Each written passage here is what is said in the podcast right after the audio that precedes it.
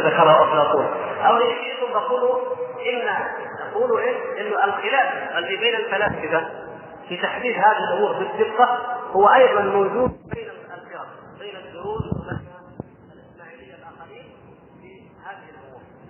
وأيضا وقع في هذه القضية أو تأثر بها أبو حامد الغزالي. والغزالي كما تعلمون أنه دخل في الفلسفة وفي نفس الوقت دخل أيضا مع الباطنية. ثم ترك الاثنين ولكن كما قال تلميذه الإمام أبو بكر بن العربي قال شيخنا أبو حامد دخل في الفلاسفه ولم يستطع أن يخرج في الفلسفه ولم يستطع أن يخرج فبقيت آثارها فيه لم يستطع أن يتجرد وأن يتخلى منها بالكليه فهذا القول قول كفري يعني القول الأول قول مخرج من المله لم يكن فيه الا الطوائف الخارجه عن المله وما وقع من حامد فهو من آثار ذلك. ما في كلام الغزالي أثر من آثار ذلك مع أنه مؤمن مسلم ويدافع عن الإسلام ولا يخرج ذلك من المله نريد التنبيه على هذا إنما المقصود أيضا أن ننبه إلى أن هذا قد يقوله قد يقوله من هو مسلم. وإن كان هذا القول في الأصل قولا كفريا لا يقول به اي أي مسلم. فمن قال بالقول الأول اذا فهو خارج من الملة. ولا خلاف في ذلك. أي إن المعتزله والاشعريه والماتريديه وغيرهم يوافقوننا على أن من أثبت الكلام بهذه الصفة ومن قال إنه سبحانه وتعالى هو مجرد علة تامة أو أنه هو الذي خلق العقل الكلي والعقل الكلي خلق سائر الكون إلى غير ذلك فأن هذا كافر وخارج عن الإسلام. وبعضهم ينتسب إلى الإسلام مثل ابن سينا. ولكنه ابن سينا في الحقيقة كان يظهر أنه شيعي. يعني كان مذهبه الذي يظهره ويدين به أنه كان أنه شيعي رافضي. وهو في حقيقته فيلسوف لا يؤمن بأي دين من الأديان. هو حتى على أحسن احواله حتى لو كان فعلا شيعي فهو أيضا كما تعلمون حكم الشيعه لكن هذا هو قول أولئك القوم في مساله كلام الله سبحانه وتعالى. القول الثاني أنه مخلوق خلقه الله منفصلا عنه وهذا قول المعتزلة. هذا هو القول الذي يجمع طوائف المعتزلة. هذا مما يجمع طوائف المعتزلة؟ على اختلافهم. القول بأن القرآن مخلوق خلقه الله منفصلا عنه. وسوف يمر معنا إن شاء الله كيف أفهم الإمام عبد العزيز الكيلاني فكرا في هذه القضية. الذي يهمنا هنا أن نقول أن هذا هو مذهب المعتزلة الذي تجمع أو تطلق عليه سائر فرقهم في مسألة الكلام وقد سبق أن قلنا ما هو السبب الذي أوقع المعتزلة في هذا القول. لما نشا الخلاف بين المعتزلة وبين أهل السنة في هذه المسألة كما مر معنا وكانت الفتنة للإمام أحمد رحمه الله ومن معه من علماء السنة خرج القول الثالث. ولهذا يقول العلماء من القواعد الاصوليه التي ذكروها قالوا إذا إذا اختلفت الأمة على قولين إذا اختلف الناس على قولين واستقر الخلاف بينهم على أحدهما فالقول الثالث الذي يحدث بعد ذلك قول المحدث مبتدع بطبيعه الحال. لابد أن يكون القول الثالث قولا محدثا مبتدعا. هذا هذا القول الثالث هو هو المذهب الثالث هنا. المذهب الثالث هنا كان كان منفعه من هذه القضية. اختلف أهل السنة والمعتزلة في الكلام. فيقول أهل السنة والجماعة هو كلام الله عز وجل غير مخلوق والمعتزلة قالوا كلام مخلوق. وعلى هذا استقر الخلاف. وكانت الفتنة والمحنة والأذى والعذاب. اولئك يريدون أن تقولوا مخلوق وهؤلاء يقولون ليس مخلوق. فكانت الأمة مختلفة على على قولين. فحدث القول الثالث. فبطبيعته هو بدعة أخرى. هذا القول الثالث هو قول عبد الله قول عبد الله بن سعيد ابن خلاد المعروف بالقطان. وعقيدة عبد الله بن سعيد بن خلاد القطان ذكرها الأشعري في آخر كتاب المقالات. في آخر كتاب المقالات ذكر عقيدة عبد الله بن سعيد وهو عبد الله بن سعيد القطان أو عبد الله بن سعيد بن كلاب هو رجل واحد. ذكر عقيدته ابن كلاب هذا رجل أوتي جدلا أوتي جدلا وكان له باع قوي في النظر. ومن مآثره أنه رد على المعتزلة ردا قويا وعلى الفلاسفه فرد عليهم بردود قوية وأسحب كثيرا منهم وألزمهم. لكن خطأ ابن كلاب أنه لم يكن ينطلق في ردوده من الكتاب والسنة وإنما من قوة عقله ومن قوة تفسيره.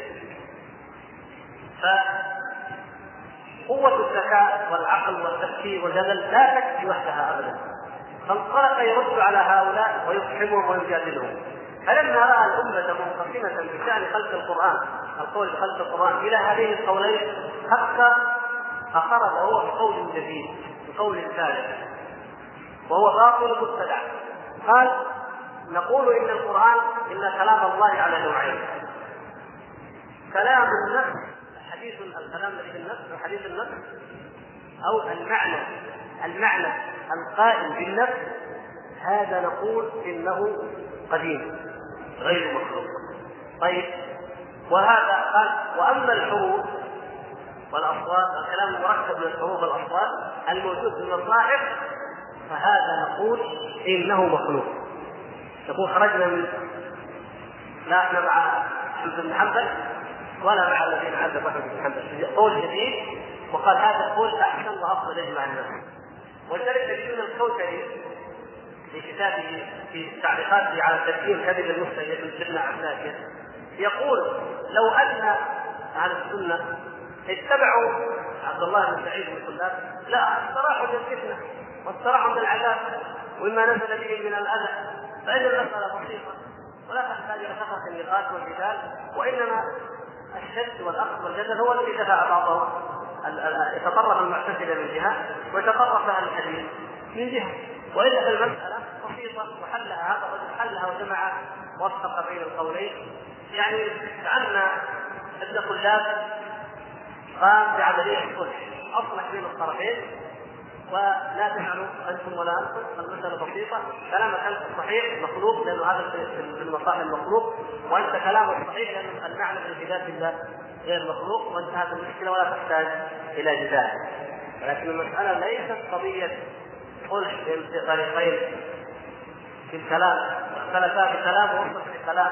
المسألة دين واتباع وهذا القول الثالث فيه من الابتداع في الدين ما الله تعالى به عليه على أي شيء فليس يملك الناس هذا القول؟ وتبعه ذلك الأشعرية وما يدلون على ذلك اليوم. قال الكلام ليس هو الحروف والألفاظ والأصوات. الكلام هو المعاني القائمة في النفس والدليل قال الدليل أن الاخطل الشاعر النصراني يقول إن الكلام لبالفؤاد وإنما جعل اللسان على على الكلام الدليل طيب جعل اللسان على الفؤاد دليلا يقول فإذا الكلام حقيقته ما هو في النفس وأما الألفاظ فهذه دليل أو تعبير عن لا النفس ولذلك فكلام الله عز وجل هو ما في نفسه بناء على هذا القول. فيقول كما تلاحظون هنا هذا الكلام معنى واحد. الكلام الذي في النفس معنى واحد قائم في الذات. الخبر والنهي والأمر وكل ذلك كل هذه المعاني سواء. لكن إن عبر عنه أو حكي بالعربية فهو القرآن. وإن عبر عنه بالعبرية فهو التوراة. وهكذا. فليس له ألفاظ ليس له حروف وليس له أصوات وليس هذا المسموع أو المقروء هو كلام الله سبحانه وتعالى. لأن ما في نفسه المعاني الكائنه في نفس الله لا يمكن لأحد أن يسمعها ولا يمكن لأحد أن يقرأها. فما نقرأ وما نحفظ وما نسمع ليس كلام الله على مذهب الأشعرية الكلابية والعياذ بالله. قالوا ذلك. طيب اختلفوا بعد ذلك. طيب هذه الألفاظ الموجودة هذه الحروف الأصوات الموجودة هذا الكلام الموجود في المصحف. من الذي عبر به أو من الذي حكاه؟ يقول الباقلاني كما في الرسالة الموسومة في الإنصاف أو رسالة الحرة كما تسمى وعلق عليها الكوثري أيضا يقول إما أنه جبريل إما أنه جبريل الذي عبر بهذه الحروف والأصوات وإما أنه محمد صلى الله عليه وسلم انظروا الباطل والابتداع إلى أي شيء يؤدي نسأل الله السلامة والعافية. يعني فكأن ما نقرأه وما نتعبد به في صلاتنا.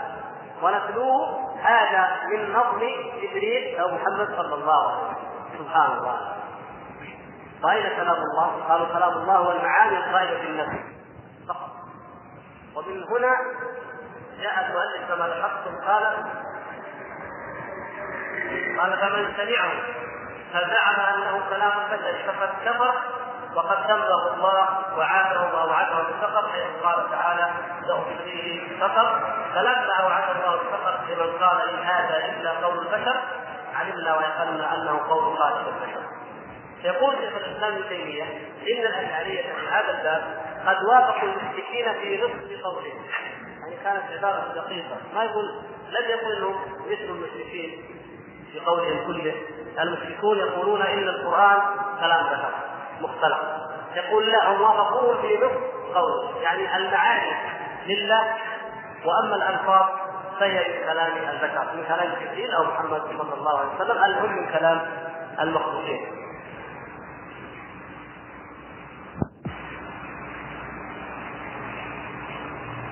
فعجب جدا أن يستدل ابن كلاب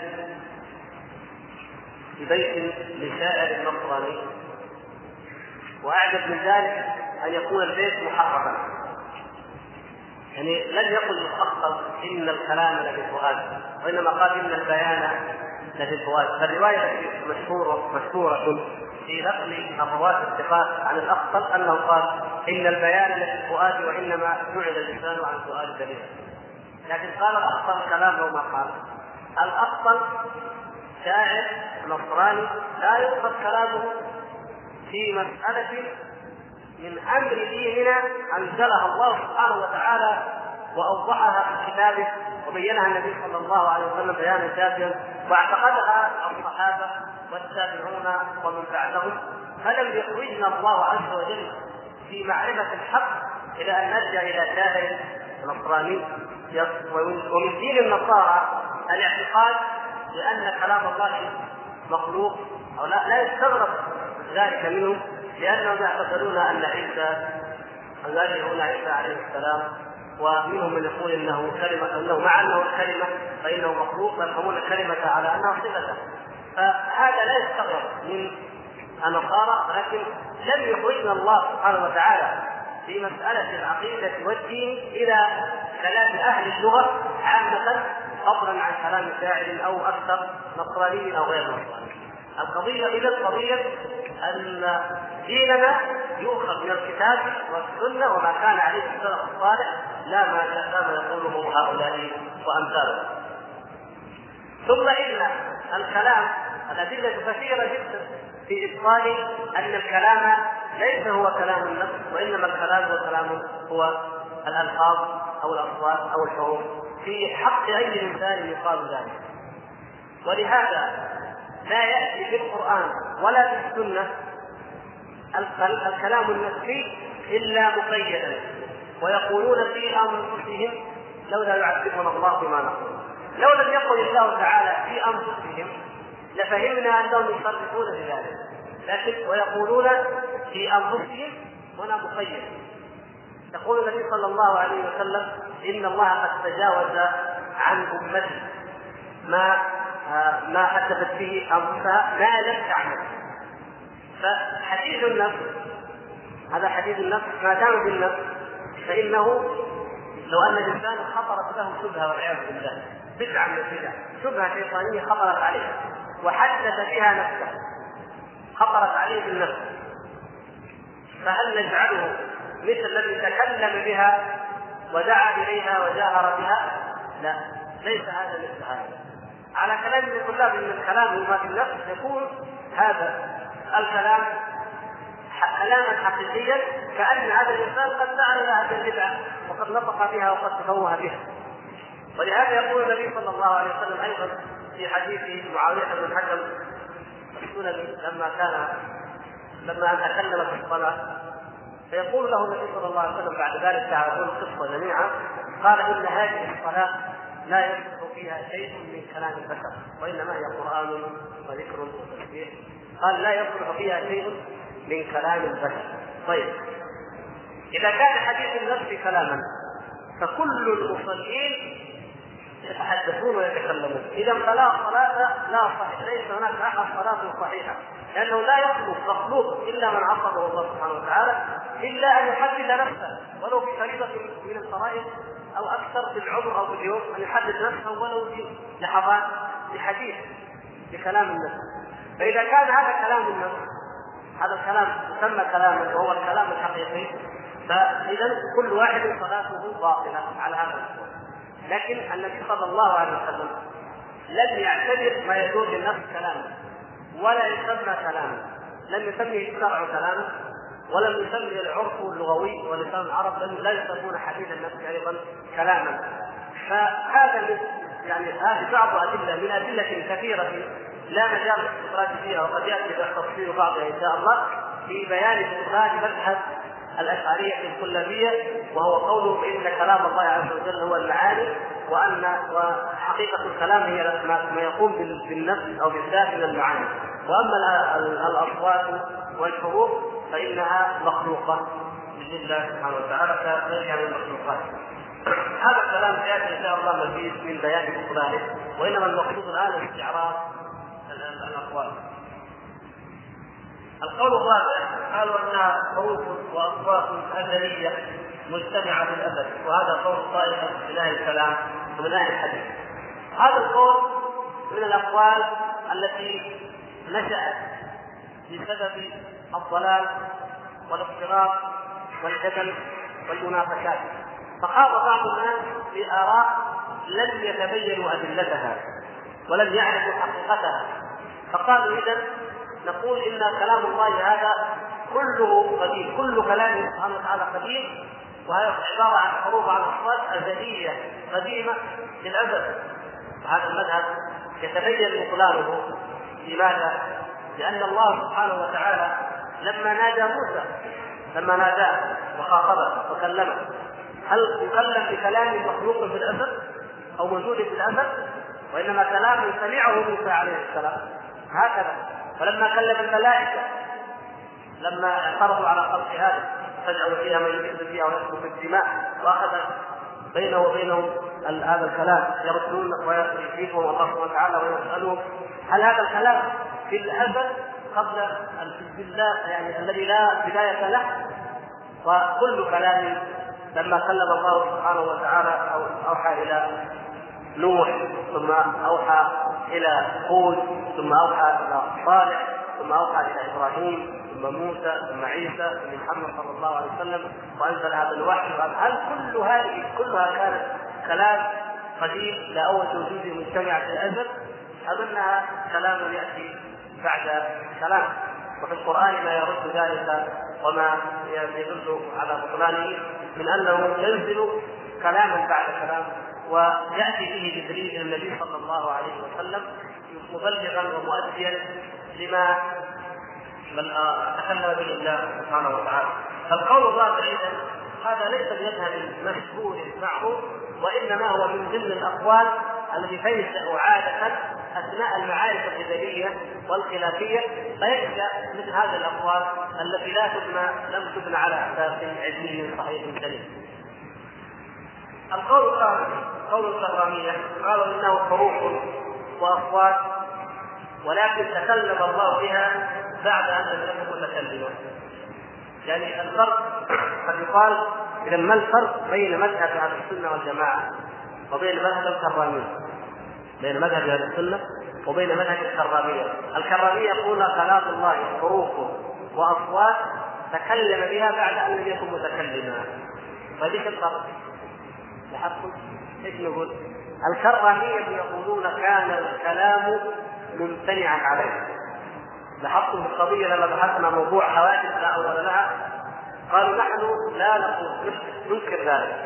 فنقول إنه كان لم يتكلم ولم يكن موصوفا بكلامه ولا بخلقه ولا قدرته ولا إرادته ولا مشيئته ولا رزقه ولا خلق ثم تحولت القضية من الامتناع الذاتي إلى الامكان الذاتي فحدث حدثت له قدرة وإرادة وكلام سبحان الله هذه العقول كيف تظل كيف تظل العقول اذا انحرفت عن هدي الله عز وجل وما أنزل الله فهذا الكلام لا دليل عليه نبئوني بعلم كنتم صادقين قل هاتوا برهانكم إن كنتم صادقين أين الدليل؟ من الذي قال لكم إن الله عز وجل كان كذا ثم صار كذا؟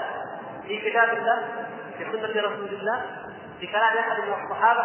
ابدا هذه أهواء وظنون وتخرصات فقالوا إن الفرق بينهم أهل السنة والجماعة لا يقولون إن الكلام كان مستحيلا على الله عز وجل ثم تكلم. لا. وإنما يقولون إن عباره دقيقة لازم نحفظها نفهمها إن كلام الله سبحانه وتعالى قديم النوع. يعني نوع الكلام قديم أو أزلي النوع فالله سبحانه وتعالى لم يزل متكلما متى شاء كيفما شاء. ولكنه متجدد الآحاد. متجدد الآحاد. أنزل التوراة ثم أنزل الإنجيل ثم أنزل القرآن وهكذا. كلام متجدد بعضه عقل بعض يتجدد. لكن نوعه نوع الكلام أزلي لا أول له أي لم يكن الله عز وجل في الأزل غير متكلم ثم ظهر وبدأ له الكلام فتحول من الامتناع إلى الإمكان كما يقول الكرامية وقد سبق أن قلنا إن الكرامية قولهم منتشر انقرضت هذه الفرقة واندثرت ونسأل الله عز وجل أن تندثر وتنقرض جميع الضلالات وأن يمحوها سبحانه وتعالى ببرهان وحجج السنة والحق. إنه سميع القول الثالث أن كلامه يرجع إلى ما يصلحه من علمه وإرادته القائم بذلك. وهذا يقوله صاحب المعتبر ويميل إليه الرازي في المطالب العالية. صاحب المعتبر هذا هو ابن ملكة يسمونه ابن ملكة أبو البركات ابن ملكة. كان يهوديا. ثم أسلم ويقول الإمام شيخ الإسلام ابن تيمية إن كل إنسان أو كل من هؤلاء الثلاثة يتأثر بما في بيئته يتأثر بالبيئة التي نشأ فيها. فإن ابن رشد نشأ بين الأشعرية الكلابية. ومن هنا اشتد عليهم. إذا قرأتم كتب رشد تجدونه اشتد على الأشعرية جدا. وابن سينا نشأ في بيئة كلامية اعتزالية. فاختلفت وجهته وأما أبو بركات بن ملكة صاحب المعتبر فإنه نشأ في بغداد. وفي بغداد كانت قوة أهل السنة والجماعة بعد أن أظهر الله سبحانه وتعالى الإمام أحمد بن حنبل وأيده بالحق ودحر المعتزلة والمبتدعة وقهرهم وأذلهم فبقي في بغداد قوة عظيمة لأهل السنة إلى القرن التاسع الذين يسمون أحيانا الحنابلة. يقولون في كتب التاريخ مثل الكامل كامل مثلا ابن الأثير هذا متشيع مؤلفه متشيع. ولذلك يقول فتنة الحنابلة يسميها فتنة. ويقول في سنة كذا هجم الحنابلة على بغداد أو على الشوارع فضربوا القيام وكسروا القنان الخمور وأراقوها وكسروا الافا له وفعلوا وفعلوا. يتكلم عن بقيت لهم قوة وبقي لهم وجود. ابن ملكة هذا ابو بركات ابن ملكة. نشأته في بغداد جعلته أقرب المتفلسفه إلى الحق. فهو يثبت من الصفات كثيرا مما ينفيه ابن رشد ومما ينفيه ابن سينا كتابه هذا يعتبر مطبوع. موجود مطبوع طباعه هنديه وهو موجود ولكنه نادر طبعا أو قليل لقله من يهتم بمثل هذه الأمور أو يقرأه. لكن هذا هو الرد على اي حال وأما الرازي فقد يقول الحديث عن الرازي الفقر الرازي هذا من كبار الأئمة الأشعرية وهو إمامه إمام المتأخرين. لأن الاشعريه الكلابيه لهم ثلاثة أئمة. أبو بكر بن الباقلاني أو أبو الحسن الأشعري يمكن نقول أبو الحسن الأشعري هو الذي أول من اسس المذهب قبل أن يرجع إلى السنة. ثم أبو بكر الباقلاني وهو من تلاميذ تلاميذه. ثم الفقر الرازي تجدون شيخ الإسلام ابن تيمية وغيره من العلماء أحيانا يقولون قال الفقر مثلا نستهدف النساء بحرف الفاء مثلا تقول ترجمة الفقر هذا فقر هو الفقر فقر الدين الرابع أحيانا يقولون هذا مذهب ابن الخطيب. من هو من هو ابن الخطيب؟ الفقر الرابع هذه قد تخفى على بعض الإخوان. تجد يقول مذهب ابن الخطيب أو قال ابن الخطيب.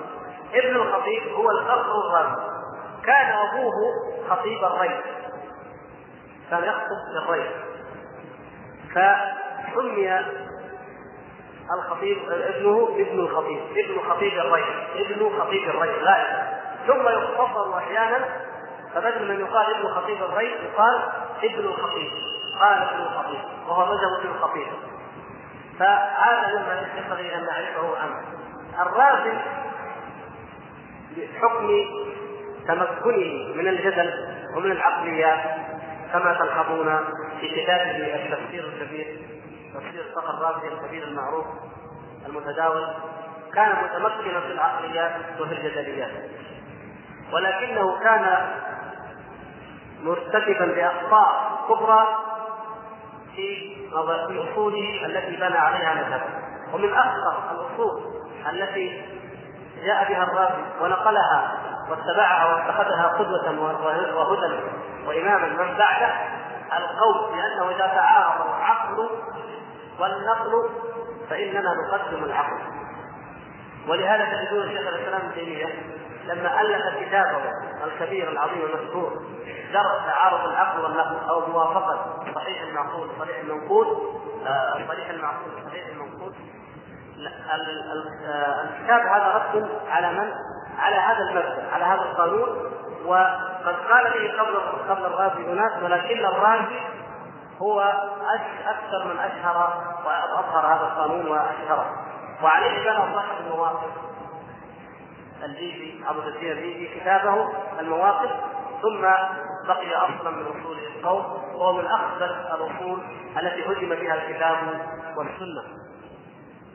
وكتب الرازي كتابا آخر هو أكبر كتاب في نفس الصفات أقوى كتاب في الشبهات في نفس صفات الله سبحانه وتعالى. هو كتاب الفخر الرازي أساس التقدير أساس التقدير وهو الذي نقضه شيخ الإسلام ابن تيمية في كتابه نقد التأثير. وهو الكتاب المعروف المطبوع وإن كان المطبوع منه ما هو إلا جزء. والدكتور محمد رشاد ثالث رحمه الله تعالى لما توفي منذ أيام أو منذ حوالي أسبوعين كما بلغنا كان يعمل في تحقيق هذا الكتاب. في كان آخر ما يحققه رحمه الله الدكتور محمد رشاد الثالث تحقيق كتاب نقد التأثير ونسال الله سبحانه وتعالى أن يكون قد أكمله يخرج. فان ما هو موجود منه الآن ليس بكامل. فشيخ الإسلام ابن تيمية لما أراد أن يرد على شبهات منكري الصفات جمع نص ونقض أقوى كتاب جمعوه وألفوه. كما يشهد ذلك ترجمة الرازي في كتابه في كتاب طبقات الشافعيه للسبكي فإنه جعله أعظم الأئمة وأثنى عليه بمدح عظيم. آه، الوقت الآن ضيق وإن شاء الله بعد الصلاه نكمل آه، موضوع من ثلاث أمثلة باذن الله يحكم ومعاناة السنة لا لدافع الهوى ولا لدافع التعصب ولا لدافع رد شيء من الصحاح ابدا فيحكمون بناء على ذلك بان هذا الحديث فيه علة أو هذه الزيادة وإن كانت من ثقه أو هذا الحديث وإن كان رواته كلهم ثقات إلا أن فيه علة ويبينون ذلك. فهم أهل الفن وعلينا أن نحيل الأمر إلى أهله ونأخذ منهم ذلك ونترضى عنهم ونعلم أنهم من آيات الله عز وجل التي جعلها شاهدة على صدق هذا الدين وعلى صحة هذا الدين أن سخر له هؤلاء الرجال في هذا المستوى العقلي والعلمي. يذكر الإمام الدارقطني في دلائل النبوة يذكر قصة يقول البيهقي في دلائل النبوة يقول أسلم أحد الأحبار اليهود أو أربع أسلم أحدهم فساله قال كيف أسلمت أو لماذا أسلمت؟ فقال إني كنت أفكر في الأديان أفكر في الاديان وفي أهلها وأيها على صواب وأيها على ضلال. فقلت والله لاجربن بنفسي قال فأخذت التوراة ونسخت منها نسخ. فزدت وانقضت وبدلت وغيرت فدفعتها إلى الوراقين أصحاب المكتبات التمر والرقيق فاشتريت طبيعة وأخذها الأحبار الأحبار ووضعوها في المكتبات واخذوا يقرؤون فيها. قال وكتبت الاناجيل عدة اناجيل وغيرت ونقصت وأضفت وطرحتها في الوراقين. فاشتراها أيضا القساوسه وعلماء النصارى وتناقلوها ونفقوا منها ووزعوها قال وكتبت القرآن.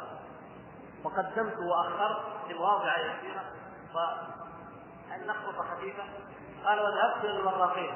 فكلما ناولت واحد تفحص تفحص قال هذا فيه كذا وهذا فيه كذا لا هذا لا لا نجح وياخذ إلى الوراق الآخر قال عندي نسخ من القرآن وخط جميل وخذ اقرأ قلت لا لا لا لا هذا خطأ هذا فيه هذا سياق قال فما ذهبت إلى أحد منهم إلا رده. قال فعلمت أن هذا هو الدين الصحيح وأن هذا القرآن محفوظ فاسلمت ودخل في الإسلام. سبحان الله وكذلك سنة النبي صلى الله عليه وسلم النصارى إلى اليوم يختارون على عيسى ما يشاءون وعلى موسى ما يشاءون أكثر اليهود ولكن نبينا محمد صلى الله عليه وسلم لا يستطيع أحد أن يقول قال رسول الله صلى الله عليه وسلم إلا وفي إمكان أي عالم اصغر جاهل مسلم متى؟ اين قال؟ صحيح أو ضعيف؟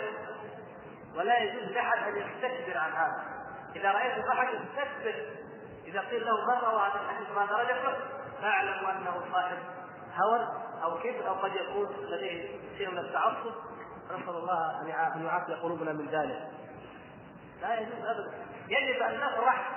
يجب أن نفرح إذا وجدنا من يسألنا عن هذا الحديث. إذا الحمد لله. إذا الناس بدأوا يعني يأخذون دينهم عن يقين وعن علم.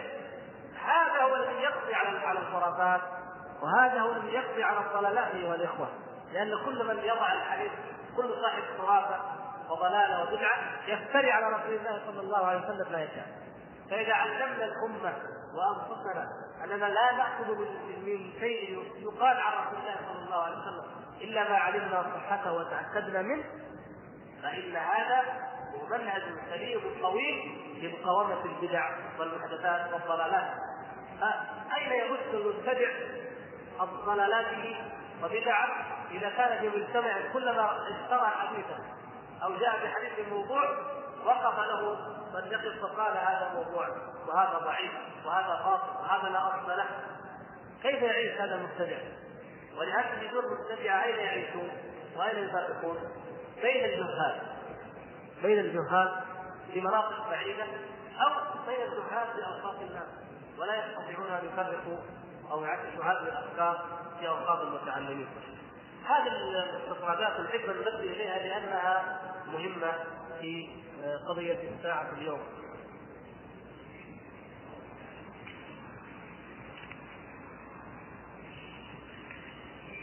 بالمناسبة أن محاضرة الشيخ عبد العزيز الحميدي التي وعد أن يلقيها يوم الاثنين القادم قد أجلت أيضا حتى لا يختلف الإخوان وهناك أيضا بشرى من بعض الإخوة أراد أن أبلغها لكم أنه بدأ درس اللغة العربية وقواعدها في مسجد الأمير سلطان كيلو ثلاثة يوم الاثنين بعد العصر الساعة الرابعة من كتاب التحفة الثانية شرح متن الجرومية ويقوم بالتدريس مدرس اللغة العربية في مجالس تحفيظ القرآن.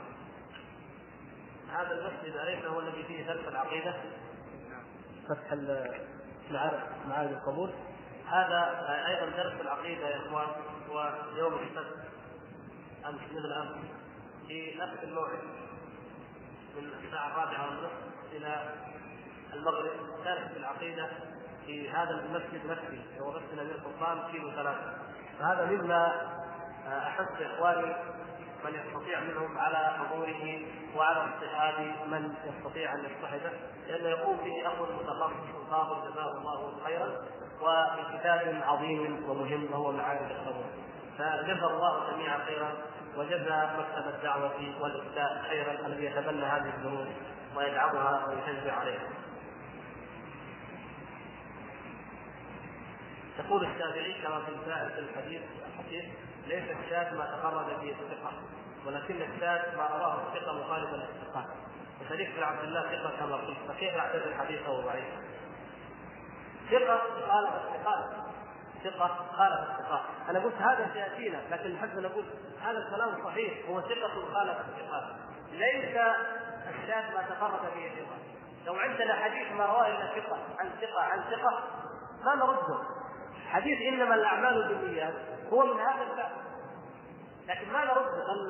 الحمد لله رواه الثقة نأخذه لكن الكلام هو نفس القضية أن الثقة إذا خالف الثقات الثقة إذا خالف الثقة. ومثل ذلك وقع في حديث الإسراء.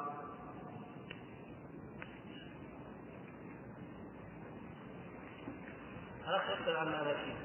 أظن ما يحتاج أن نخوض بمسألة قد قتلت بحثا ويقول أنه يمر أثناء الطريق كثير من المحلات التجارية مفتوحة في وقت الصلاة. هل يجب علي أن أوقف السيارة وأمرهم بالإغلاق المحلات؟ ماذا؟ هذا من أوجب الواجبات. من أوجب واجبات الأمر المعروف والنهي عن المنكر.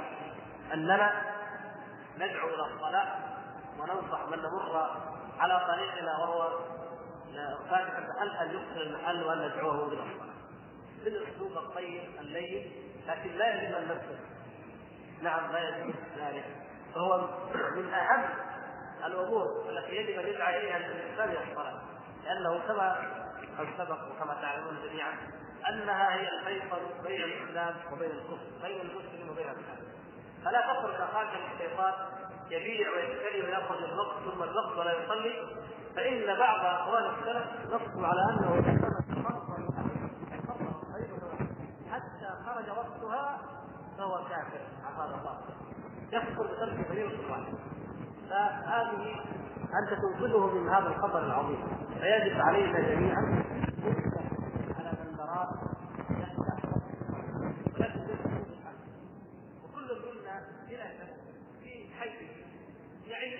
مع هؤلاء الناس ويعرفهم صاحب المحل هذا يشتري منه ويشتري من هذا وهذا يراه وهذا يسلم عليه. لا كل واحد منا معروف عندهم أو يعرفهم. فإذا كل منا قام بحي هذا الواجب وقال له ونصحه بالحكمه الطيبة فإنهم يتأثرون. ويجب أيضا أن نستعين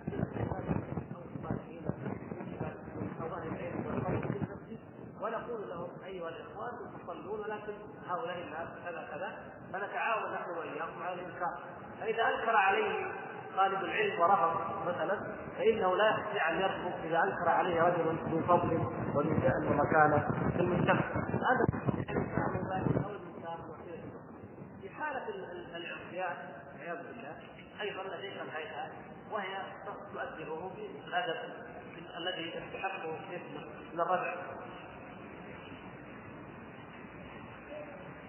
أيضا درس آخر لفضيله الشيخ سعيد الاصلي القاضي بالمحكمه درس في الفقه روض المرجع ودرس في الفرائض بعد المغرب من يوم السبت والاتي مسجد الزويل بهذه المناسبة حتى لا نكرر الكلام ونستقل يعني يا إخوان هذه الدروس الإخوان مندوبون الاشياء جزاهم الله خيرا عليهم أن يهتموا بجانب الاسلام أو يسمى شعار مكتب الدعوه يجب أن يكون هناك تعاون وكذلك منا جميعا لأننا إذا علمنا درسا من هذه الدروس المفيدة أن نحث الناس عليه. فإن الإنسان قد يستغرب انه يوجد في دروس ولكن لا يعلم كثير من الناس. ما أجد في درس في هذا المسجد أو في هذا الحي سبب ذلك أننا لم نضع الإعلانات المناسبه أو لم نكلم الناس في أوقات اجتماعاتهم أو نحن فرديا اذا أنا أعرف أخ في الله أقول له اذهب إلى هذا الدرس وهذه نعمة نحمد الله سبحانه وتعالى أنه أصبح في امكان الإنسان في أي حي ولو منقطع مسافه الماء أن يذهب ولو مرة في الأسبوع ليحضر شيئا من قال الله وقال رسول الله ويجلس في حلقات الذكر التي هي رياض الجنة. نعمة عظيمة يا إخوان. القلوب تصدأ وجلاؤها ذكر الله عز وجل. فلا بد من أن تجلى هذه القلوب بذكر الله. ونحمد الله عز وجل أن هذه القلوب معتمدة وبل مدعومة من مكتب الدعوة. ويحث عليها كما الشيخ عبد العزيز بن باز ويسأل عنها باستمرار ويبذل لها الجهود. وأيضا ستقوم إن شاء الله مكتبات وتضع الشيخ جزاه الله خير في كثير من الكتب. وكذلك شؤون الحرمين وكذلك الجامعات. هذا التعاون من جهات رسمية متعددة على أحيائها. وعلى ابنائها بل الآن الحمد لله هناك دروس مخصصة في الإدارات الحكومية أيضا طبقت في مكة ولعلها تطبق هنا في كل إدارة حكومية درس معين بعد صلاة الظهر ربع ساعة أو ثلث ساعة. نظرا لتوفر الدعاء في مكة هذا طبق في مكة. ولكن هنا لا كما تعلمون الحال والوضع غير مطبق لكن إن شاء الله سيأتي هذا. فنقول نحمد الله عز وجل إن هذا هذا موجود. قال الله قال رسول الله ميراث النبوة يعرف بالمكان ولا نذهب إليه. يجب علينا يا إخوان أن نستشعر المسؤولية. ولا يكفيني أنني أحضر بل أحس وأحض من استطعت. لا يؤمن أحدكم حتى يحب لأخيه ما يحب لنفسه. سبحان الله. انت ما شاء الله بعد سنة سنتين ثلاث سنوات ما شاء الله وانت كل أسبوع تحضر ثلاث دروس عقيدة وفقه وتفسير كيف يكون عندك ما شاء الله من علم. واخوك مسكين على حاله له ثلاث سنوات ما عنده شيء هذا ما معنى هذا انك ما تحب نفسك مثل ما تحب. لنفسك فأرجو أن يعني تكون هذا قضيه حاضرة في اذهاننا حتى لا غير بعض الإخوان إذا كان المرة القادمة يعطينا ورقة. نقرا نعمل لدعاية.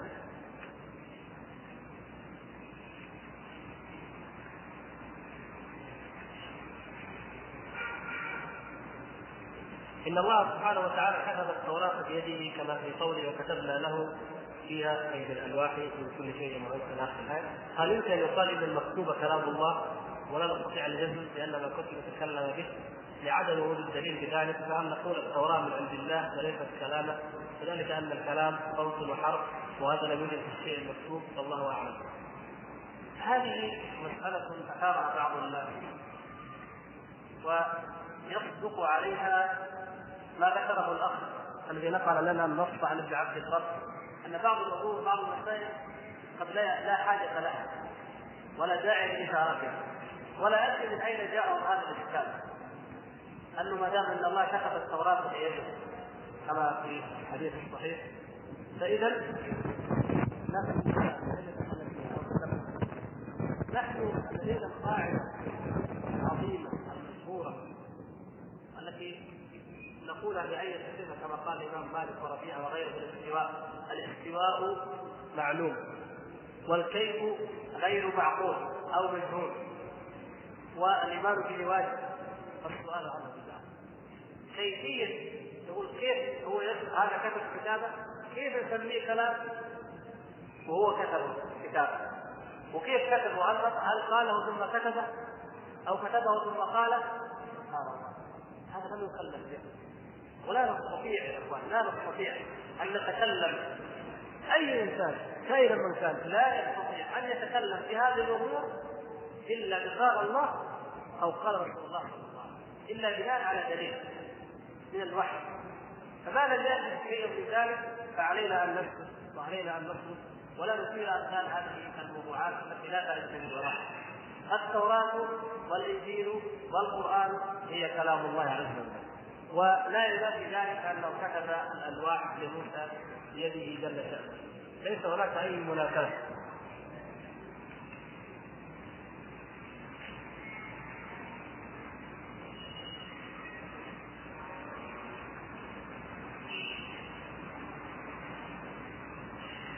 يقول الاخ رجل يقول إن هناك حديث يقول فيه الرسول صلى الله عليه وسلم من شهد أن لا إله إلا الله محمد رسول الله لم يدخل الجنة فهو لا يزهد ولا يستعد لأن هذه حجته كما هو الرد عليه لم يدخل النار.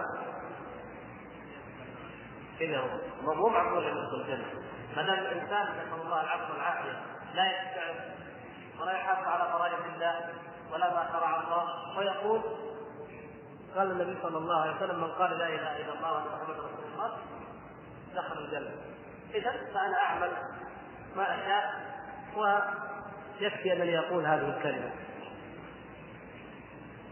هذا مثل هذا الإنسان مريض. مريض القلب ومريض العقل في نفس الوقت. لأن الذي قال هذا القول هو الذي قال العهد الذي بيننا وبينهم الصلاة فمن تركها فقد كفر. وهو الذي قال أمرت أن أقاتل الناس. حتى يشهدوا أن لا إله إلا الله وأن محمدا رسول الله ويقيموا الصلاة ويؤتوا الزكاة. فإذا فعلوا ذلك عصموا مني دماءهم وأموالهم إلا بحق الإسلام وحسابهم على الله. وهو أيضا الذي قال لا يحل دم امرئ مسلم إلا بإحدى ثلاث السيد الثالث النفس بالنفس والثالث لدينه المفارق للجماعة. والآيات والأحاديث الكثيرة. نتركها ولا نأخذ إلا بهذا الحديث الذي اما أن النبي صلى الله عليه وسلم لم يقله بهذا اللفظ وإنما اختصره هو وإما أنه قاله صلى الله عليه وسلم ولكن مع حقوق لا إله إلا الله. كما فهم ذلك أبو بكر الصديق رضي الله تعالى عنه لما قال له عمر رضي الله عنه أتقاتل من يقول لا إله إلا الله؟ فقال النبي فقال الصديق انه قد قال إلا بحقها وإن الزكاة حق المال. هذه من حقوق لا إله إلا الله الصلاة من حقوق لا إله إلا الله الزكاة من حقوق لا إله إلا الله. ولهذا الكفار يوم القيامة لما يسألوا ما سلككم في سقر قالوا لم نكن من المصلين. لم نكن من المصلين وهم كفار. لأن ولم نكن ندعو المسلمين وكنا نخوض مع الخائضين وكنا نكذب بيوم الدين. عدة شعب عدة أعمال عدة حقوق ليس مجرد الكفر مجرد أنه كفر. بل أيضا كل الأعمال الكفرية فإن صاحبها يعذب ويحاسب عليها. ولا يهمنا ذلك فقدر ما يهمنا أن المسلم لا يكون مجرد أن يسلم ولا يقول لا إله إلا الله وإنما عليه أن يأتي بما افترضه الله سبحانه وتعالى وما فعل وما أمر به. فتارك الصلاة لا حق له من الإسلام. وكذلك تارك أركان الإسلام الأخرى شأنه أعظم من غيرها. وترك الواجبات أعظم من ترك المستحبات. وهكذا. فإذا هذا الإنسان على كلام هذا الإنسان يقول أنا لا إله إلا الله. هذا يريد أن يهدم الدين كله. لا صلاة ولا زكاة ولا حج. ولا جهاد ولا أمر معروف ولا عن ولا شيء. هل بعث الله تعالى الرسل ليقولوا للناس كلمة؟ قل لا إله إلا الله كلمة. واعمل ما تشاء وقل ما تشاء واصنع ما تشاء. هل هذا هو الدين الذي أنزله الله سبحانه وتعالى؟ قائد هذا القول قائد هذا القول. أو يشير تقول هذا القول هذا القول ردة القول بأنه يكفي من الإنسان أن يقول لا إله إلا الله ولا يصلي ولا يقول ولا يعمل أي عمل هذا ردة وتكذيب لله ورسوله. تكذيب لكتاب الله وتكذيب لما بلغه رسول الله صلى الله عليه وسلم. فإنه صلى الله عليه وسلم جاهد الناس ودعا الناس إلى الفرائض وإلى الأعمال الصالحات والأوامر والنواهي حتى لقي ربه عز وجل. هذا تكذيب له قول من يقول إنه مجرد هذا لا إله إلا لكن هذا يا إخوان هذا من تلبيس الشيطان هذا ما هو عالم ما هو عالم الحزب؟ ليس المساله حجه علمية ولكنها شبهة. مثل الغريب الذي يجد أدنى قشه هذه شبهة. يريد أن يقولها يتخلص إذا أردت أن تنصحه أو أن تعظه يأتي بها الشيطان لأنه ليس لديه ما يقول إلا هذه الكلمة عافانا الله وإياكم. وهذه من الجرأة على الله. ومن قسوة القلب. هذا القلب ليس مجرد حقيقة مريض بل هو قاسم نسأل الله السلامة والعافية. ولهذا يجب علينا جميعا يا إخوان أن نرقق قلوب الناس وقلوبنا بذكر الله وبالمواعظ وبالنصح وبالإرشاد فإن من يخاف الله عز وجل ويعلم وعده ووعيده وجنته وناره وما عد في هذه وفي هذه لا يمكن بأي حال من الأحوال أن يقول امثال هذا القول. ولكن الذين يتجرؤون على الله في هذه الأقوال من العوام وغيرهم سبب ذلك أنهم ما قدروا الله حق قدره ولا عرفوا الله عز وجل حق معرفته ولا عظموا أمر الله ولا نهي الله. فالأمور عندهم مثل سائر أمورهم التي يأخذونها دائما بالسذاجة وبالجهالة وبالمخاطرة.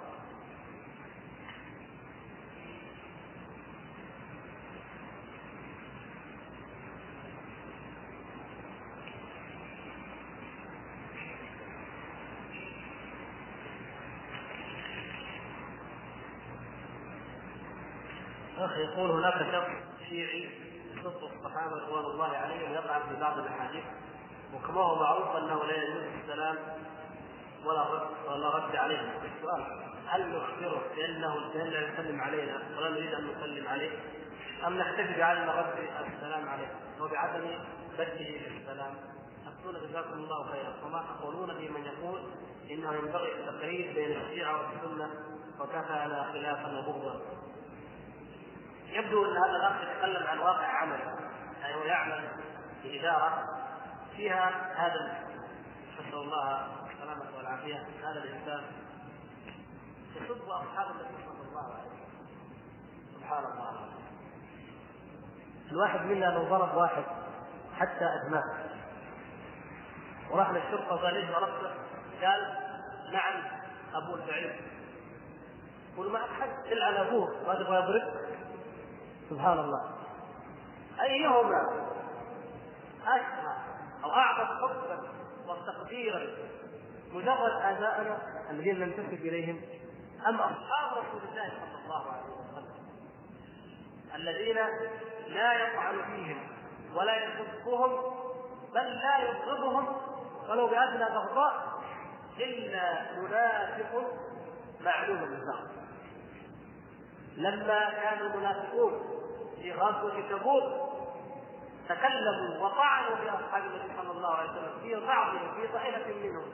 قالوا ما رأينا مثل هؤلاء القراء أوسع بطونا ولا أجمل عند اللقاء. يتفكهون في الأحاديث. مع بعضهم يتفكهون بالطعن في القراء من أصحاب النبي صلى الله عليه وسلم. أنهم يأكلون ما يقاتلون وما يفعلون. فماذا كان؟ ماذا أنزل الله سبحانه وتعالى؟ ولهذا سميت سورة التوبة الفاضحة الفاضحة. من أسمائها الفاضحة. فضحت المنافقين ونشرت وأظهرت ما في قلوبهم وما يكتمونه من هذا الدين من الحقد والبغضاء والعداوة لما جاء النبي صلى الله عليه وسلم وسألهم لم يكذبوا. قالوا يا رسول الله إنما كنا نخوض ونلعب. ونريد أن نقطع الطريق باللهو والحديث. ما قالوا؟ لا. نحن نسبهم مرتدون كفر كما يقول الشيعة. لا لا اعتذروا من؟ والله ما كفر إلا من. نمزح بس من فماذا قال الله عز وجل؟ يقول جل شأنه ولئن سألتهم ليقولن انما كنا نخوض ونلعب. قل أبالله وآياته ورسوله كنتم تستهزئون. لا تعتذروا قد كفرتم بعد إيمانكم. لم يقل الله عز وجل إنهم كذبوا. كذبوا. اكلوا من العبود كانوا جادين لا لاحظوا قال أبالله وآياته ورسوله كنتم تستهزئون؟ لنفرض أن الكلام استهزاء. طيب تستهزئون. لكن بمن تستهزئون؟ ولاحظوا لم يقل لو تأملنا الآيات لم يقل هذه الصحابة بنبيه تستهزئون. قل أبالله وآياته ورسوله. لو دققنا حال هؤلاء القوم يا إخوان لوجدنا أنهم لا يقعون في أبي بكر وفي عمر. وعثمان وامثاله هؤلاء قوم يفعلون في الإسلام. قد يكون منهم الجاهل في ولايه والذي يظن أنه من حب علي أن يلعن أبا بكر وعمر رضي الله تعالى عنهم قد يكون ذلك لكن الذين اسسوا هذا الدين وابطلوه والقائمين عليه من الاحبار والرهبان والعقبات هؤلاء يعلمون ماذا يصنعون ولمن يوجهون ولماذا يلعنون أصحاب النبي صلى الله عليه وسلم. هؤلاء لا يريدون أن يطعنوا في أبي بكر وفي أبي عمر وفي أبي هريرة لأن فلان من الناس أبو هريرة وعمر. لا يريدون أن يطعنوا في دين الإسلام. ولا وسيله لهدم دين الإسلام إلا بهدم من نقل الينا هذا الدين والطعن هدم الثقة فيه ولعنه والطعن لو أن احدا من هؤلاء المنافقين قام وقال إن هذا القرآن ليس كلام إن هذا القرآن كذب افتراء. أو إن النبي صلى الله عليه وسلم هذا كاذب لا فيه لقتله اصغر مسلم أدنى مسلم العام قتله أو ضربه. ولم يسمع كلامه أحد ولم يستجب له أحد. إذا كيف الحل؟ نطعن قالوا إيه؟ نطعن في من ينقل هذا القرآن ومن ينقل السنة. نحن الآن يأتينا في حديث حدثنا فلان عن فلان عن فلان. وجدنا في السند رجل ضعيف كذاب. فضلا أن يكون مرتد كذاب ضعيف. رد الحديث. لماذا؟ لأن في سنده ضعيف. طيب إذا انتهت الأسانيد كلها إلى أبي هريرة وهو وضاع مرتد. إذا انتهت إلى عمر وهو مرتد كافر إذا انتهت إلى أبي بكر وهو مرتد كافر والعياذ بالله كما يقول هؤلاء. إذا ليس هناك أي حديث. وليس هناك قرآن. القرآن مهما قرانا ينتهي بنا سند القراءات أيضا. إلى هؤلاء الناس إذا ديننا قرآنا وسنة تنقل عمن عن المرتدين. إذا ليس هناك دين. ليس هناك دين على الإطلاق. هذا الذي يريد هؤلاء. هذا الذي يريده وهذا الذي اراده عبد الله بن سبأ لما أسس لهم هذا الدين. لكن يوجد فيه من الجهل ما لا يوجد في أي طائفه كما قال وقرر ذلك شيخ الإسلام ابن تيمية ويشهد له الواقع. ليس في الطوائف أجهل من هؤلاء الطوائف ولذلك الاخ هنا كما تفضل. القضية ليست قضية أنك يعني هل تسلم عليه؟ هل هل, هل تقول له انني لن اسلم عليه؟ أو مجرد انك تتركه ولا تسلم عليه؟ الأمر ليس لا يختلف في ذلك ولكن الامر القضية قضية معرفة حقيقة ما يدين به هؤلاء الناس ونشر الوعي الإسلامي الصحيح بين عوام المسلمين لكي لا ينخدعوا بامثال هؤلاء الناس وما يرددونه وما يقولونه. نحن لا نقدر رحمة الله عز وجل ونطمع أن يهدي الله عز وجل من شبابهم من شاء ونرجو الله ذلك ونبذل جهدنا لمن يريد الحق منهم ولكنهم قوم طبع على قلوبهم في الغالب العام. القضية عندهم ليست قضية أداء فكري خلاف. النصارى واليهود بيننا وبينهم عداوات دينية. لكن النصارى يسلمون يدخل في الإسلام نصارى يدخل فيه يهود. النصراني لا يتعبد في دينه في نصرانيته بانه يؤذي المسلم بالأساليب القذره التي باساليب لا يصفها عقل ولا فضلا من أن أنا مسلم مثلك ثم يفعل ذلك يعاديك نعم. المسألة اقصد ليست مجرد عداوة أكثر من عداوة. حقد هناك أمور عجيبة جدا. لو يعني مما ذكرها الشيخ الإسلام ابن تيمية في كتاب رد عليه من هذه السنة ومما يعني نقلها من كتبه ما ذكرها عنه. يقولون مثلا هؤلاء الراشدة يقولون الرقم العشرة رقم مشهور. لا تقول العشرة تسعة وواحد. إلا اللي ما يصدق هذا منه تسعة وواحد. ليش؟ فإذا قلنا العشرة فمعنى ذلك؟ العشرة المبشرون بالجنة. من كراهيتهم في العشرة المبشرين بالجنة كره الرقم عشرة سبحان الله. العشرة جاءت في القرآن.